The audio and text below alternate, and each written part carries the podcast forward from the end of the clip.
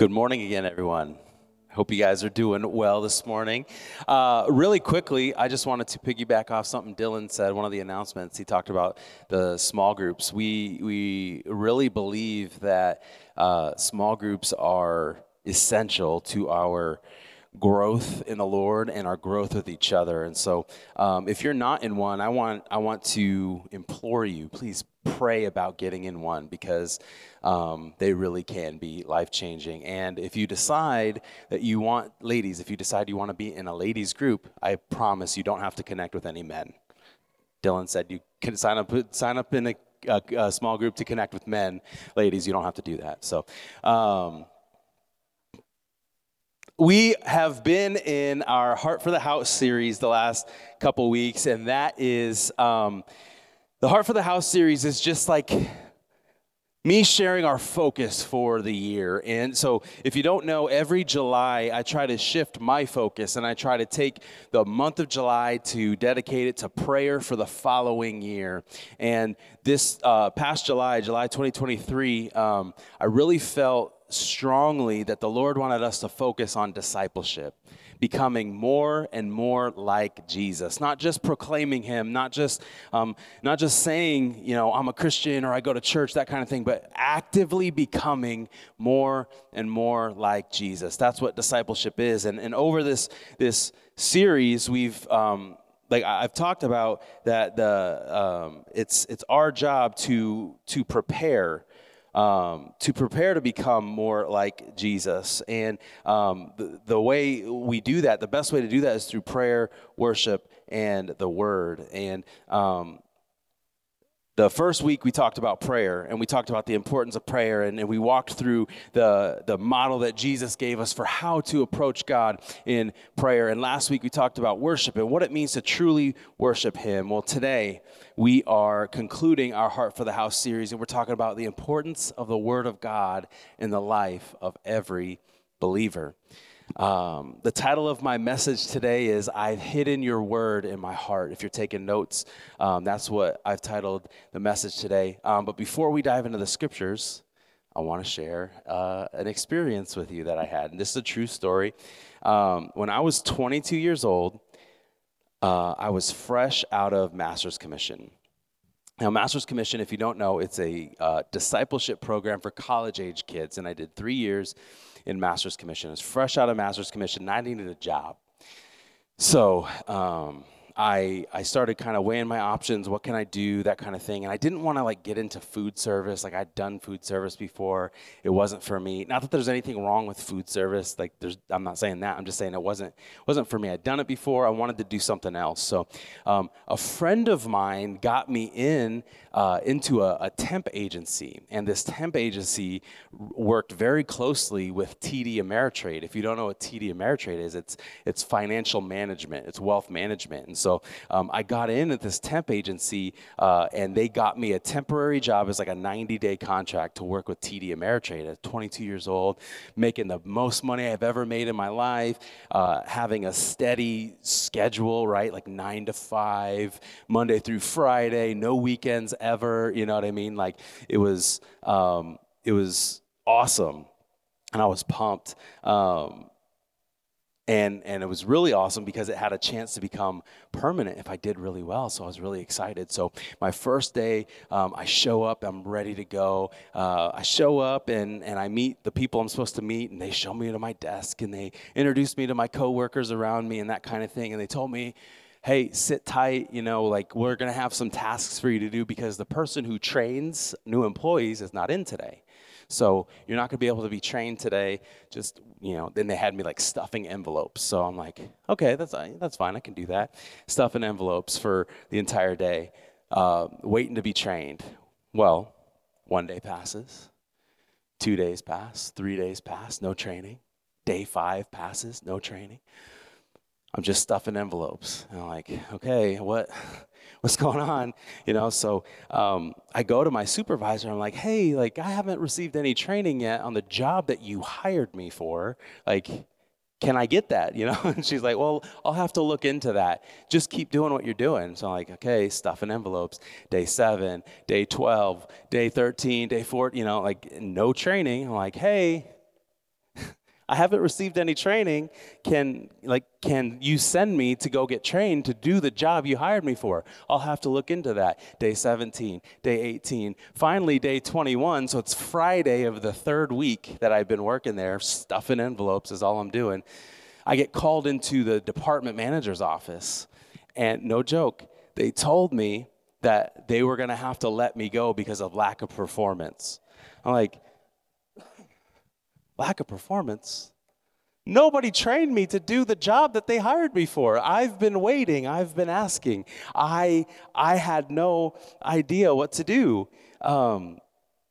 I got terminated after 3 weeks, and that was effective immediately. I never went back, and I got fired after 3 weeks, so because of lack of performance. And I was thinking about that, and I was like, that experience, I was doomed from the start for one reason and one reason only. I had no training. I had no idea what this company wanted from me. I had no idea what I was supposed to be doing. I had no idea how to do the job I signed up for. If I would have had the proper training, I might have had a shot to be successful, maybe. But I had no chance because no one ever taught me. Have you ever been in a situation like that before? Maybe not the exact same thing, maybe not a job that you haven't had training in, but like a situation where, like, had you had some kind of training, you might have been successful. Had you had some kind of preparation or instruction, you would have been successful. But because you didn't get that instruction, you were kind of out of luck. I've heard one of the main causes of divorce is, well, we just got married too young. We just had too little life experience. And for me, that's code. That's code for people for saying, like, no one ever taught me. No, I never learned how to do this. Have you ever had that experience? Like, maybe like as a parent, I've hear people say all the time, like, I wish there was a parenting manual, right? Robin and I have said that. I wish there was some kind of manual that would teach you about these things that you get into as a parent, how to handle everything that comes your way as a parent. I think we've all been there if you're a parent. Or maybe it's money. People say things like, I wish my parents would have taught me how to handle money better. I wish there would have been some kind of class I could have taken, or some kind of instruction that somebody would have given me, some direction that I could have been pointed in. How many things in life could we experience way more success with if there was some kind of training or instruction or education around it? What about in your relationship with God? Do you ever wish there was some kind of coaching or guidance available to teach you how to do this faith thing? Do you ever wish that, man, if someone could just point me in a direction, that would be helpful? I don't know what I'm doing. You maybe in this whole faith thing, you feel like me at the job, and you're just stuffing envelopes. You're waiting for some kind of instruction, and it never comes. Don't you wish there was some kind of guidance available to teach you how to live the way God wants you to live? And that's what I want to talk about today. That's what I want to talk about today. But before we look at the scriptures, let's pray together this morning. God, we love you. We thank you for your word. And God, we thank you that you've given it to us as our instruction, as our guidance. And I pray, God, that you would open our hearts to receive what you have for us today. Teach us more and more about your character and about what you want for us. We love you, God. In Jesus' name, amen. Amen. If you have a Bible, you can open it up or turn it on to 2 Timothy. And we're going to be in chapter 3, 2 Timothy chapter 3. Now, whenever I preach, I try to preach from a perspective of there and then. There and then is, if you don't know what that is, this is what it is. If we're going to understand how the Bible applies to our lives here and now, we have to understand what it meant there and then. To understand the words of the Bible, I believe we have to understand the world of the Bible. And I want to give you a little bit of context of 2 Timothy before we read it. Now, 2 Timothy is a letter. It's a letter from the Apostle Paul to his protege named Timothy. And 2 Timothy is widely regarded amongst theologians as Paul's final letter ever. He never wrote another letter after this. And in this letter, Paul, the Apostle Paul, is asking Timothy to come visit him in prison. And pretty much what he wants is he wants to take everything he's learned in his relationship with the Lord, and he wants to give it to Timothy so that Timothy can take it and spread it and keep it all going, right? And so he implores Timothy, hey, come to prison. Come to this prison that I'm in so I can teach you all this stuff. And in this specific portion of Scripture that we're reading today, Paul's trying to help Timothy understand how to deal with false teachers. This is what he's got to say. 2 Timothy chapter 3, starting in verse 10. But you, Timothy, certainly know what I teach and how I live and what my purpose in life is. You know my faith, my patience, my love, and my endurance. You know how much persecution and suffering I have endured. You know all about how I was persecuted in Antioch, Iconium, and Lystra, but the Lord rescued me from all of it. Yes, and everyone who wants to live a godly life in Christ Jesus will suffer persecution, but evil people and imposters will flourish. They will deceive others and will themselves be deceived. So really quick observation. The Apostle Paul says the evil people and imposters will flourish. The word flourish means this: to grow or develop in a healthy or vigorous way, especially as the result of a particularly favorable environment. Evil people and imposters will grow and develop in a vigorous way, not in a healthy way, obviously, because evil isn't healthy, right? Being an imposter is not healthy, right? But they will grow in a vigorous way, especially as a result of a particularly favorable environment. That sounds familiar to me. Not to get on a soapbox about this, but that sounds a lot like social media.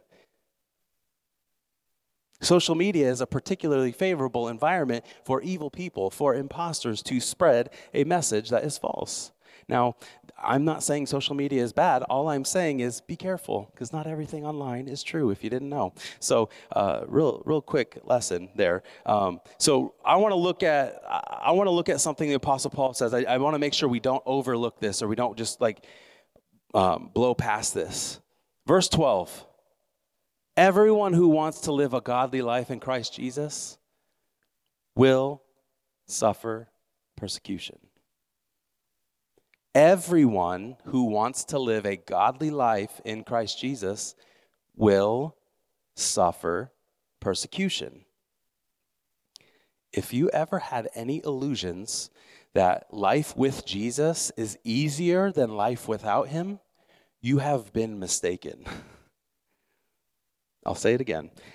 If you've ever had any illusions that life with Jesus is easier than life without him, you have been mistaken. Now, life with Jesus is better than life without him, but better is not easier. Easier is not better. Those who want to live a godly life in Christ Jesus will suffer persecution. So I just think it's really important that we remember that we hold on to that, kind of store that away in the back of your head. Better does not equal easier. Those who want to live a godly life in Christ Jesus will suffer persecution. So really quickly, before we finish the rest of the passage, the way I'm reading this verse right now is the Apostle Paul saying to his protege Timothy, he's saying, you've seen the result of discipleship in my life. You've seen the way I live. You've seen how I've grown in my relationship with the Lord. You've seen my life's purpose. You've seen what I'm willing to endure. Why is Paul's faith obvious? Why is his patience, his love, his endurance on display? I believe because he's taken the time to grow in his relationship with the Lord. He's devoted himself to discipleship. Really, really quickly, Paul was, before he was Paul, his name was Saul. He was Jewish, and he was a Pharisee. He was an expert in the Old Testament law. He was an expert in it. And when he met Jesus on the road to Damascus, he had this amazing conversion experience where he decided, I'm not going to do that Jewish thing anymore. I'm going to follow Jesus. And from that moment on, Paul took 3 years to leave Israel, and he went to Arabia to go restudy the scriptures. He spent 3 years in solitude, basically, studying the scriptures so that he knew. That was a major part of his discipleship process. And Paul is widely regarded as like writing most of the New Testament, and he's like widely regarded as mostly responsible for spreading the gospel initially. He spent 3 years studying the word that he already knew so that he could understand it through the lens of Jesus. So that's just an extra, that's just an aside. But let's continue in our passage. Verse 14. But you must remain faithful to the things you've been taught. You know they are true, for you know you can trust those who taught you. You've been taught the Holy Scriptures from childhood, and they have given you the wisdom to receive the salvation that comes by trusting in Christ Jesus. All Scripture is inspired by God and is useful to teach us what is true and to make us realize what is wrong in our lives. It corrects us when we are wrong and teaches us to do what is right. God uses it to prepare and equip his people to do every good work. So the Apostle Paul has just spent time laying out how the discipleship process has played out in his life. You've seen the way I live my life. You've seen what I'm willing to endure. You've seen my faith. You've seen all of it. It's all on display. And his life all revolves around scriptures. It revolves around the word of God. All scripture is inspired by God himself, and it's useful to teach us what's true. It's useful to teach us, to train us in what's true, to instruct us in the truth. It corrects us. It teaches us to do what's right.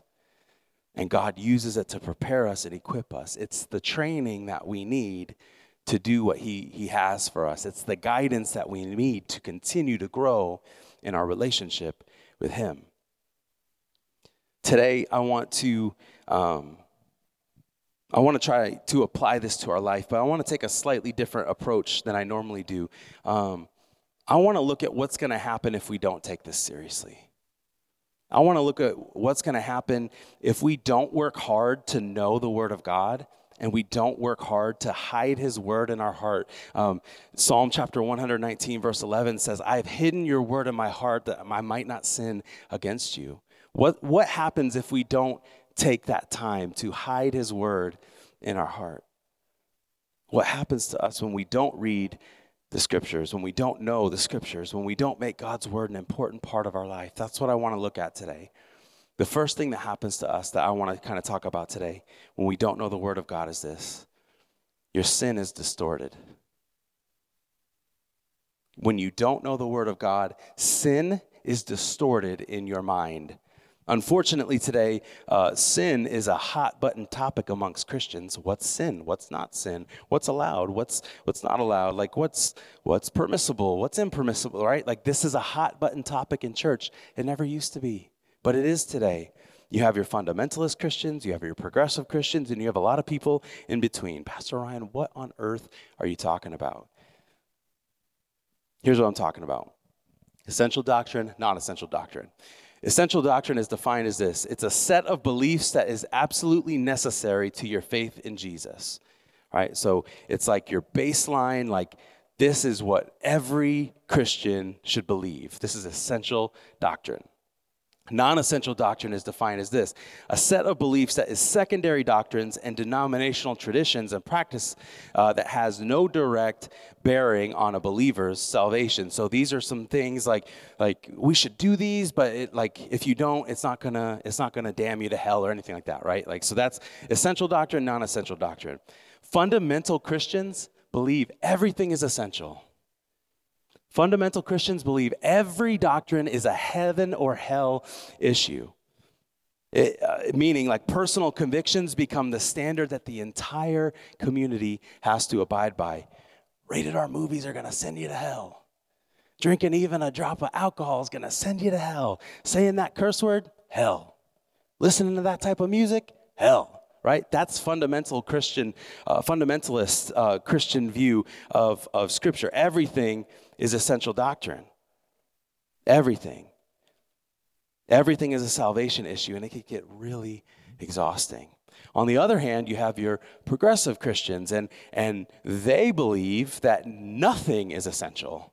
Everything is non-essential. You know, I don't really like defining things, and I don't really like drawing lines in the sand, and everybody kind of connects with God in their own way, so we should just respect that. It's funny, they say, I don't really like drawing lines in the sand, when literally Jesus drew line in the sand to make people choose a side. But I don't really like doing that because everybody has their own truth, and I don't know their experience, so I can't judge them. And there is no standard with progressive Christians. There is no standard. You can let anything, and anybody can do whatever they want. And that's just as dangerous as the fundamentalist view. That's just as dangerous. And then most Christ followers, I would say most Christ followers fall somewhere in the middle. There's essential doctrines, there's things that we should all believe, and there's non-essential doctrines that's like what's okay for you is maybe not okay for me, and what's okay for me maybe is not okay for you. Like, I think most Christians fall in that middle place. But like what's true and what's not? What's fake news and what's real news, right? Like what are we supposed to believe? How do we know what's essential and what's not essential? This is why it's so important to know what the Word of God says. This is why it's so important to know the Word of God and learn what it means and hide it in your heart. Because a lot of people want to tell you, this is it. This is the way. And if you don't follow the way that I'm telling you, you're wrong. You're missing it. You're off the mark. Even pastors have this mindset. But right now, I'm here to tell you, it's not my job to legislate for you what's right and wrong. It's not my job to legislate for you what's right and wrong. It's not my job to tell you what's sin and what's not for you. You don't want to know what my job is? It's my job to teach you what the Word of God says and equip you and empower you to make that decision between you, God, and His Word. It's not my job to legislate for you what's right, what's wrong, what's sin, what's not, what's good, what's bad. That's between you, God, and His Word. Psalm chapter 119, verses 1 through 3 say this: joyful are people of integrity who follow the instructions of the Lord. Joyful are those who obey His laws and search for Him with all of their hearts. They do not compromise with evil, and they walk only in His paths. When you don't take time to know God's Word and what it says and what it doesn't say, your view of sin becomes really distorted. Your view of sin, like you might start to take a view of like, well, at least I didn't kill anybody, right? I didn't murder anybody. I didn't steal anyone's retirement, right? I didn't go Bernie Madoff with the Ponzi schemes and like leave thousands of people without a net. Like, I didn't do that, so it's not that bad, right? When you don't know the Word of God, your sin becomes distorted. Or the opposite is true. When you don't know the Word of God, you begin to think you're better than everybody because you're holding other people to this arbitrary standard of salvation that's completely made up. When you don't know the Word of God, your sin becomes distorted. Other people's sin becomes distorted in your eyes. And we should know that all sin leads to death. And God hates all sin. And He wants all sin out of your life, no matter how big or small it is. We have to know God's Word, because then we'll be able to have an accurate view of our sin. So what happens when we don't know the Word of God? Our view of sin becomes distorted. The next thing I want to talk about today that happens when we don't know the Word of God is this: your hope is diluted. Your hope is diluted. We live in a world now that tells you there is no absolute standard. There is no absolute standard. There's no set of rules or one size fits all, right? We live in a society now that tells you you get to decide what's true for you. Again, I don't know your experience, so I can't speak to what your truth is, right? Like your truth, my truth. Like everyone has... no one else has lived your personal experience, so they can't tell you what's right or true or good for you. There is no moral absolutism. What's moral absolutism? It's this: a set of principles or rules that are considered universally binding and unchanging, regardless of circumstances or individual perspectives. These standards are often seen as applying to all people at all times in all situations. This does not exist anymore. It used to. This does not exist anymore. Everybody lives under the same standards. No, everybody gets their own standard now. Everybody gets to set their own bar, and nobody can ever tell you any different. And when everybody gets to set their own standard, there is no foundation. And when there is no foundation, we live in chaos. When there's no standard, we have no foundation. And when there's no foundation, we live in chaos. One of the primary ways God chooses to impart strength to us is through the testimony of his word. This is how he strengthens us, is through his word. We see his character. We see his worth. We see his work, his faithfulness, his justice, his promise, his love. These give us strength in suffering. But we only know it through his word.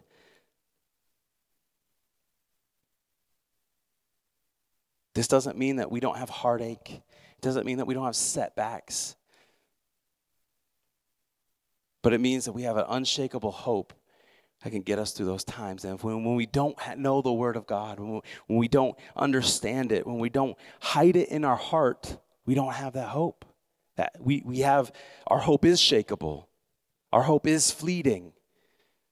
Psalm 119, verse 28 says this, I weep with sorrow, encourage me by your word. I weep with sorrow, encourage me by your word, oh God. This is something my grandmother always tried to teach me.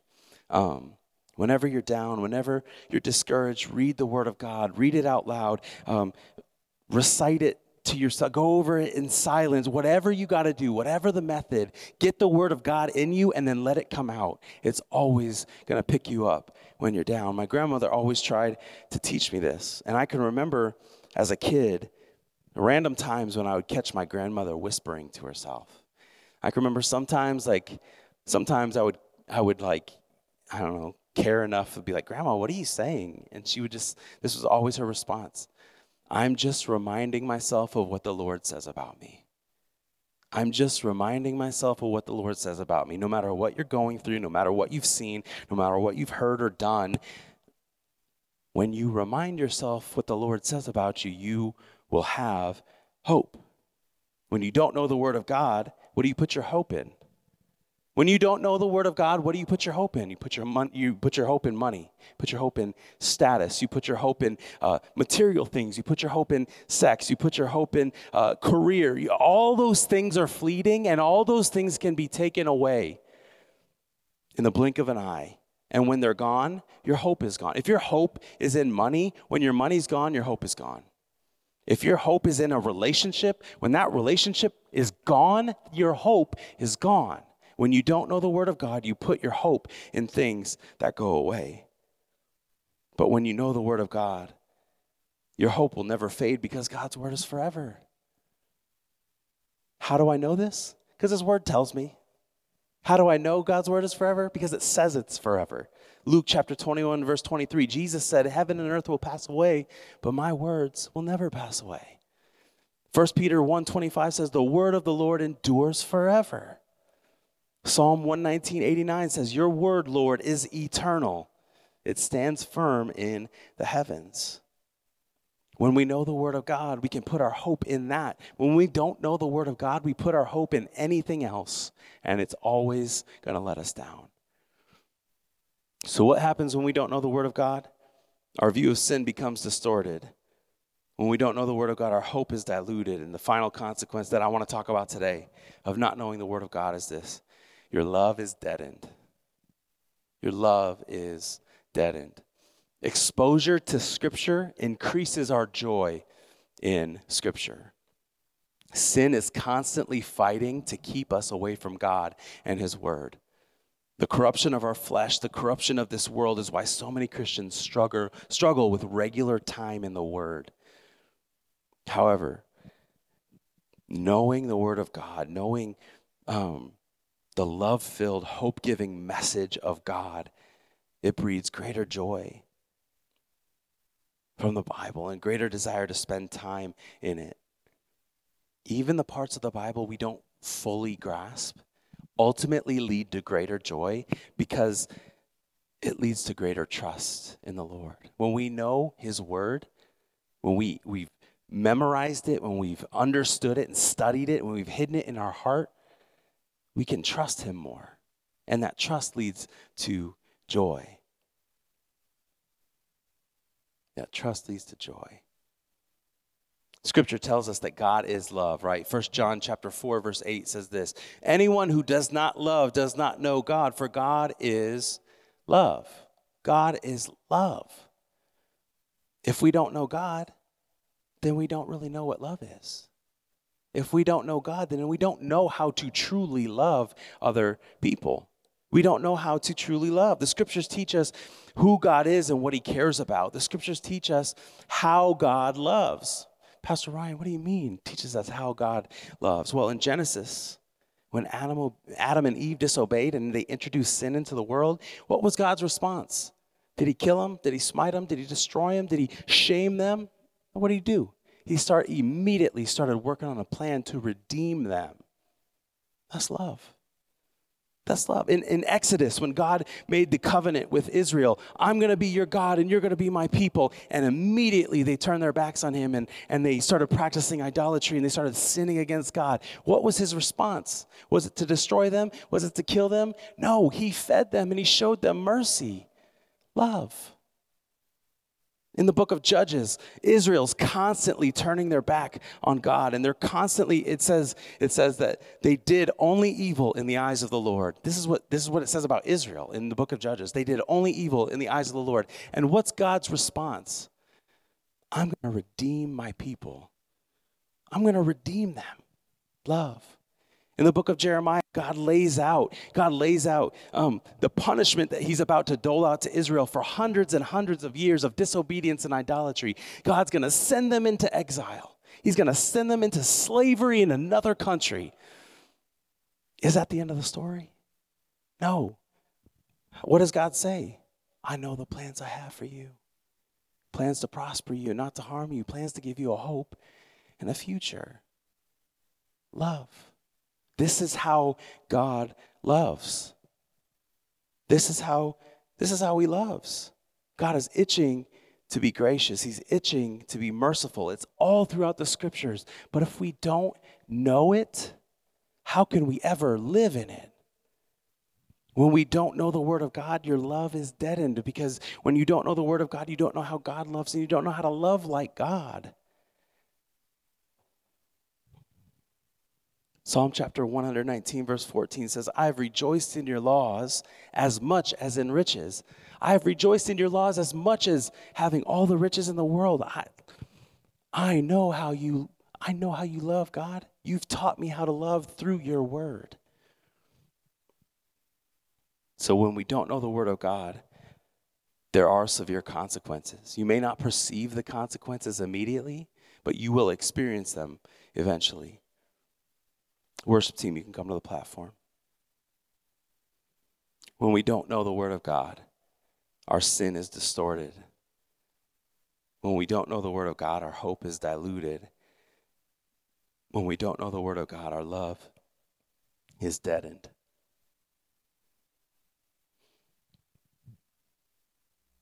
Now, I understand very much that the Bible can be difficult. The Bible can be confusing. The Bible can be surprising. The Bible can be boring. The Bible can be infuriating. I understand these things.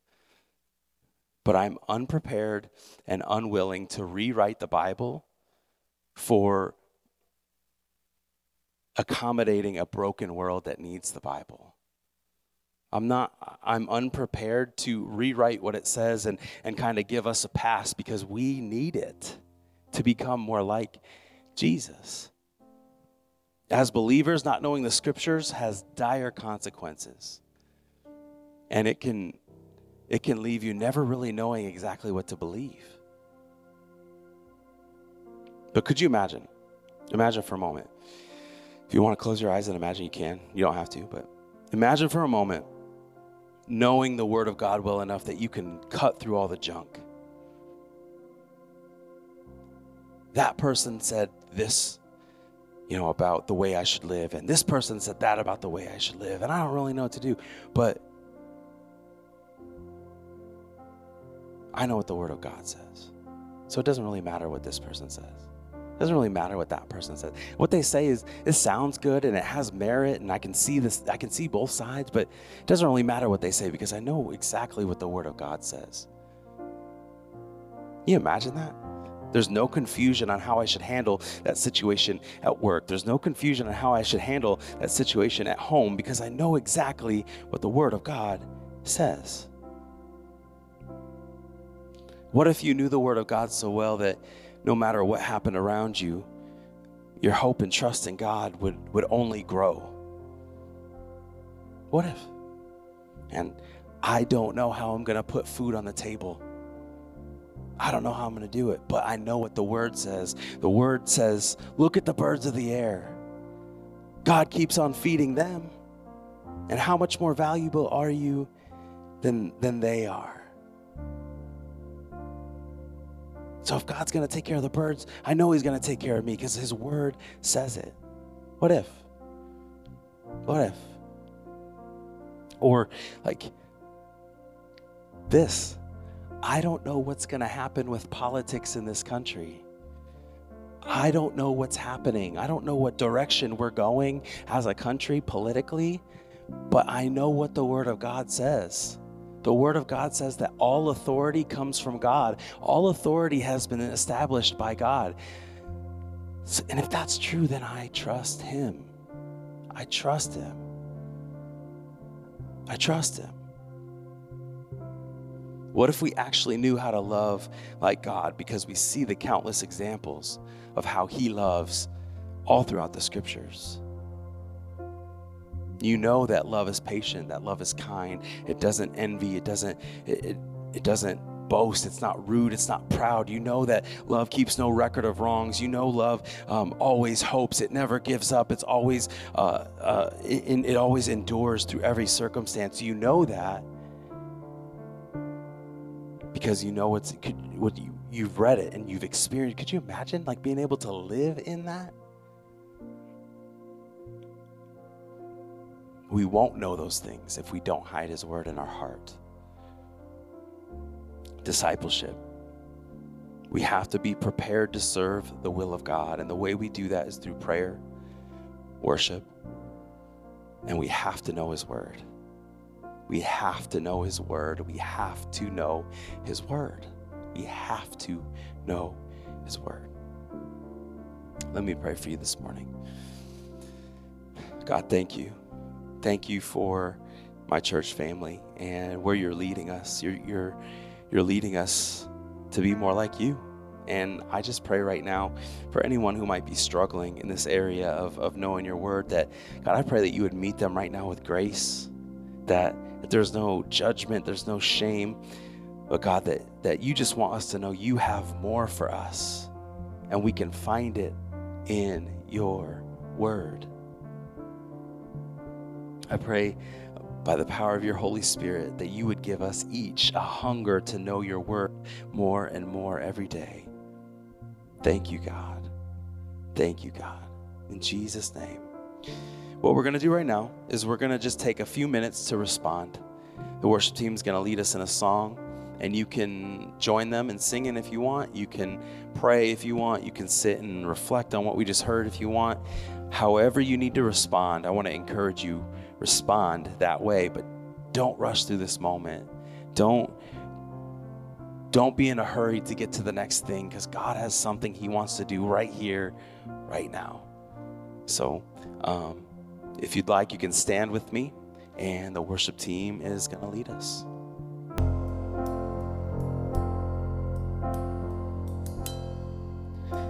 Thank you, God. Thank you, God. We love you. We honor you today, God. Teach us, God, by your word. Instruct us by your word. Guide us by your word, God. When everything seems to be crumbling around us, God, we want to put our hope in your word, because your word never fails. It never passes away. It never leaves.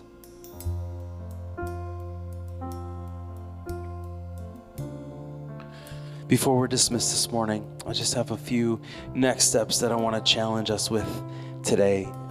And these next steps are just tangible things that we can do to take the message and apply it to our lives this week. So the first one is, this week I will memorize 2 Timothy chapter 3, verse 16.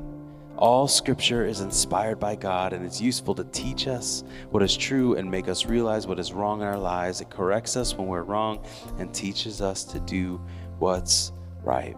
The second one is, this week I'll spend at least 5 minutes each day reading scripture. We have to know his word. We have to be able to understand it and hide it in our hearts, because it's the only truth that we have in a world full of lies. And if you maybe struggle really quickly with like, what do I read? What do I read, Pastor Ryan? Next week, we're going to start a brand new series where we're going to walk verse by verse through the Gospel of John. Start reading the Gospel of John. Take 5 minutes each day this week to read in the Gospel of John. And I think that's a phenomenal place to start if you need help learning where to start. And then finally, this week, I'll invite someone to join me for the beginning of our new series, The Gospel of John. This is going to be a lot like the way we went through Romans. If you remember back to that, it took us roughly 18 months to get through Romans, because we walked verse by verse. We looked at every verse. We read every single verse. And that's what we're going to do with the Gospel of John. I'm really excited about that, because it's the life of Jesus that we get to read and examine. So invite someone to join you for the beginning of our series next week. Let me pray one more time and we can be dismissed this morning. God, we love you. We thank you for what you're doing. We pray, God, that you would continue to draw us closer and closer to you. God, we want to be near you. We want to be close to you. So would you draw near to us? We love you, God. We thank you. And finally, may you grow in the grace and knowledge of our Lord and Savior, Jesus Christ. To him be the glory, both now and forever. Amen and amen. We love you guys. Thanks for worshiping with us today. We will see you next Sunday. Have a great week.